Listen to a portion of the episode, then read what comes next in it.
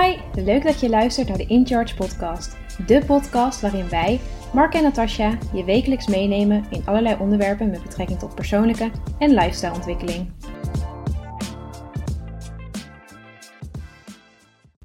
Ownership is een mindset waarbij je reflecteert op jezelf bij alles wat er in je omgeving gebeurt.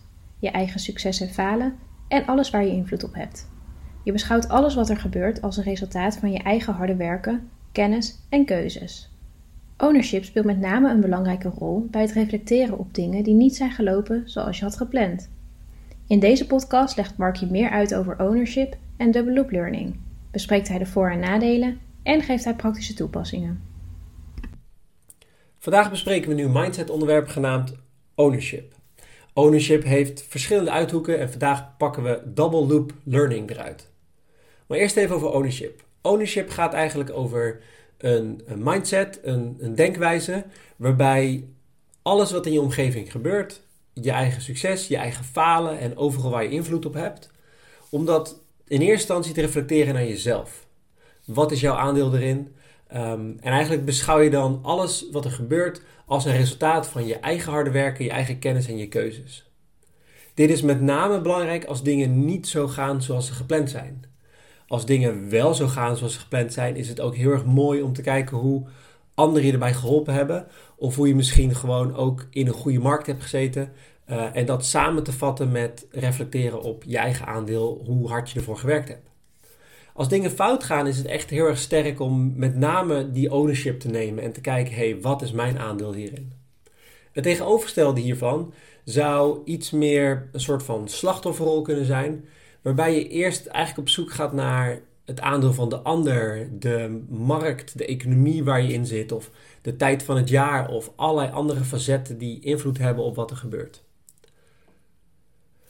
Kansen van goede ownership nemen is dat er veel meer groeipotentie is om te leren van je fouten en te leren van wat er gebeurt. Um, deze groeipotentie komt er vandaan omdat je het opeens zelf in de hand hebt. Dus als je de neiging zou hebben om de ander, de markt, de economie of de tijd van het jaar de schuld te geven, dan heb je zelf een groeikans laten liggen omdat er misschien een les in had gezeten die je niet ziet omdat je er niet op let, omdat je niet op focust. Een andere kans van ownership nemen is dat je uh, vaak energie overhoudt door je alleen maar te focussen op hetgene waar je daadwerkelijk invloed op hebt. Je hebt niet altijd invloed op de markt, de tijd van het jaar, al die dingen heb je geen invloed op. Waar je wel invloed op hebt, is jezelf. Jouw aandeel, hoe jij ermee omgaat en hoe jij in de wedstrijd staat. Een ander, wat zachtere, maar hele mooie bijkomstigheid van mensen die veel ownership nemen, is dat het vaak fijnere personen zijn om mee samen te werken. Omdat ze veel aan zelfreflectie doen, omdat ze proberen hunzelf te verbeteren en minder alleen maar bezig zijn om anderen te uh, verbeteren of anderen de schuld te geven of met uh, andere facetten bezig zijn die invloed hebben op het resultaat. Dan voor vandaag. In het kopje ownership gaan we kletsen over double loop learning. Double loop learning is een soort van model, als je wil, waarin het iets van logischer of concreter wordt hoe dan aan ownership te werken. En double loop learning gaat eigenlijk vanuit dat je een soort van drie blokjes voor je kan zien op, uh, op een rij. En het eerste blokje is ik. Dat is jouw aandeel in, uh, in het proces, in alles wat er gebeurt. Het middelste blokje is middelen. Dit zijn eigenlijk alles wat invloed heeft op het resultaat. Alles wat het resultaat kan beïnvloeden. En het laatste blokje is de uitkomst. Van wat is er daadwerkelijk gebeurd. Um, en deze blokjes staan op een rij. En eigenlijk doet uh, double loop learning dat uh, van het derde blokje uitkomst je eigenlijk middelen overslaat en eerst naar jezelf reflecteert. Dus de eerste loop gaat naar ik, van de cirkel terug. Uh, de tweede loop gaat pas naar middelen en vanaf daar ga je naar de uitkomst. Dat is double loop. Een single loop is dat bij de uitkomst je eigenlijk alleen maar terugrefereert in één cirkel naar middelen en dan weer terugcirculeert naar de uitkomst en eigenlijk het aandeeltje ik buiten beschouwing laat. Single loop zou dus kunnen zijn: er is een uitkomst van het resultaat. Er is iets gebeurd. Um, we hebben een nieuw project gelanceerd en het is niet gelukt. Dan is het best wel uh, frustrerend, het kan, uh, kan vervelend zijn, om dan terug te gaan naar, direct naar middelen. Dus de middelen van de uitkomst is dan alles wat het resultaat heeft beïnvloed. Dus dat kunnen zijn andere mensen, tijd, geld, technologie, ervaring die de groep heeft, het management die invloed heeft gehad op dit project.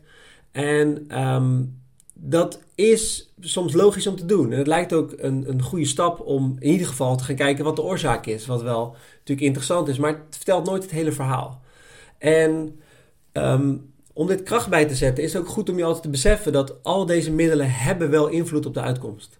Dus andere mensen, tijd, geld, technologie, ervaring, het management, het heeft allemaal invloed op de uitkomst. Maar, en dat is waar ownership om de hoek komt kijken, er zijn altijd andere mensen, andere projecten geweest met veel minder middelen tot hun beschikking, die wel succesvol zijn geweest. En dat is goed om je af en toe te beseffen. En het verschil daar is wat in double loop learning terugkomt. Dus in double loop learning zie je hetzelfde project even voor je. Is er een uitkomst, het project is niet gefaald, eh, uh, het project is gefaald en de feedback op dit uh, verhaal of de interpretatie van wat er nou gebeurd is, start met een double loop. Dus hij gaat van uitkomst middelen overslaan en je gaat eerst naar het ik reflecteren. En dan ga je op zoek naar, hey, wat is nou mijn aandeel geweest in dit project? Welke aannames heb ik gedaan tijdens het project? Welke overtuigingen heb ik van mijzelf als persoon die misschien de realiteit van dit project in de weg gestaan hebben? Welke waarden heb ik waaruit ik gehandeld heb? Wat was mijn attitude tegenover dit project en tegenover collega's? En wat is mijn eigen handelen geweest in het geheel? Door daar eerst naar terug te reflecteren, neem je dus ownership over het resultaat. Het maakt het vaak ook niet makkelijker, maar wel uh, beter om de uitkomst te kunnen interpreteren zoals die is. Dat noemen we embracing hard, harsh realities. Dus um, soms is het makkelijker als je terugreflecteert naar middelen om het resultaat een klein beetje te verbloemen of net even anders te zien dan, uh, dan het is, omdat je het makkelijk kan wegzetten in al middelen waren het probleem. In double loop learning ga je vervolgens naar die ik wel weer terug naar die middelen, want ze hebben natuurlijk zeker invloed. Dus vervolgens ga je nadenken ook over, hey, wat is de rol van andere mensen geweest? Wat uh, is het tijdscomponent? Uh, is er, zijn er geldproblemen geweest? Of hadden we met meer budget meer kunnen doen? Zijn er technologische beperkingen? Hebben we meer ervaring nodig? Allemaal dat soort dingen. Dus double loop learning gaat eigenlijk altijd eerst terug reflecteren naar het ik het voordeel hiervan, het belangrijkste voordeel is dat je dus altijd volledig ownership kan nemen over alles wat er gebeurt. Zeker in grote projecten als, het om, ehm, als er veel belangen bij spelen of als het belangrijk voor je is of als er veel geld mee gemoeid is. Dan is het wel fijn dat, um, dat je in eerste instantie naar jezelf reflecteert. Het fijn hiervan is ook dat het je volledige controle geeft over de situatie. Dus je bent niet afhankelijk van anderen, van tijd, van geld. Je bent alleen maar afhankelijk van jezelf en zelf kan je ervan leren. Dit is een hele mooie basis van wat wij beschouwen als in charge zijn. Ownership nemen is een ontzettend belangrijk component daarvan. Het mooie hiervan ook is dat het vaak veel meer kansen geeft om te leren. Als je jezelf heel vaak buiten schot laat en alleen maar naar de middelen kijkt, dan heb je niet de zelfreflectie, de pijnlijke realiteit soms van je eigen fouten kunnen onderzien, waarna je vervolgens kan gaan leren en kan verbeteren.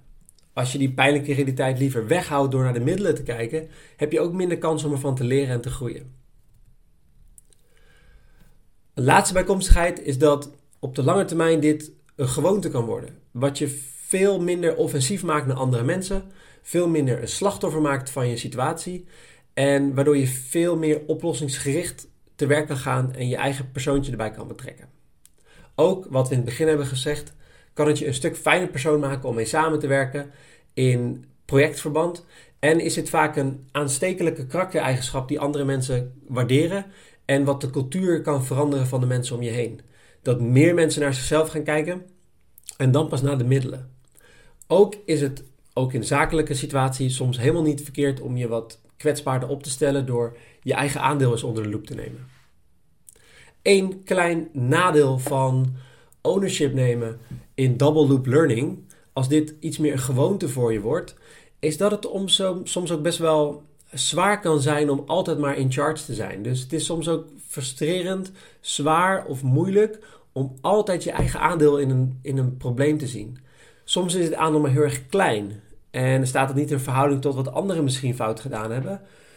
Maar toch is het goed om hier bewust van te zijn en ook ervoor uit te komen, misschien met mensen te bespreken, om ook de cultuur te creëren dat iedereen dat om zich heen een klein beetje doet. Nogmaals, het maakt je vaak een fijne persoon om mee samen te werken en het is ook eerlijker voor jezelf. We hebben nu een aantal zakelijke uh, thema's gepakt om het aan te linken. Maar met sporten en sportdoelen of lifestyle doelen voor ogen hebben, is natuurlijk precies hetzelfde. En misschien nog wel veel meer waar. Want je eigen lifestyle veranderen is iets waar jij zelf ook de volledige controle over hebt. En wat ook echt niemand anders voor je kan doen. Dus zeker als je lifestyle doelen hebt, is het goed om aan double loop learning te doen. En altijd op zoek te gaan naar wat jouw aandeel in dit proces is. Want er zijn altijd mensen geweest met minder middelen die wel succesvol zijn geweest met dezelfde doelen. Dus er is altijd een component van jouw rol in dit geheel.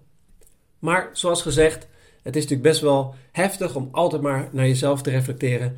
Maar it pays off in the long run, omdat je gewoon nogmaals een fijne persoon wordt om mee samen te werken en je learning opportunities gaat pakken om uh, jezelf te verbeteren. Leuke vraag om je af te sluiten is: zijn er momenten waar jij misschien weinig aan double loop learning hebt gedaan en eerder neiging hebt om naar andere en naar middelen te kijken? En hoe zou je dit eventueel anders kunnen doen? Hoe zou je wel aan double loop learning kunnen werken in dezelfde situatie? Wij hopen dat dit onderwerp jou een beetje aan het denken zet en dat het je lukt om nog vaker ownership te nemen van de situaties om je heen.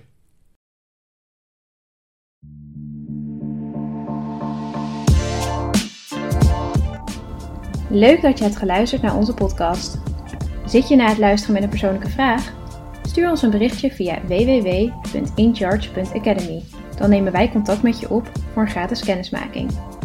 Vond je het onderwerp interessant en ben je benieuwd naar meer? Neem dan eens een kijkje op onze podcastpagina en onze Instagram. Heb je feedback of tips voor ons? Of heb je een onderwerp waar je graag meer over zou willen leren? Laat het ons weten. Wij hopen in ieder geval dat jij volgende week weer luistert. Tot dan!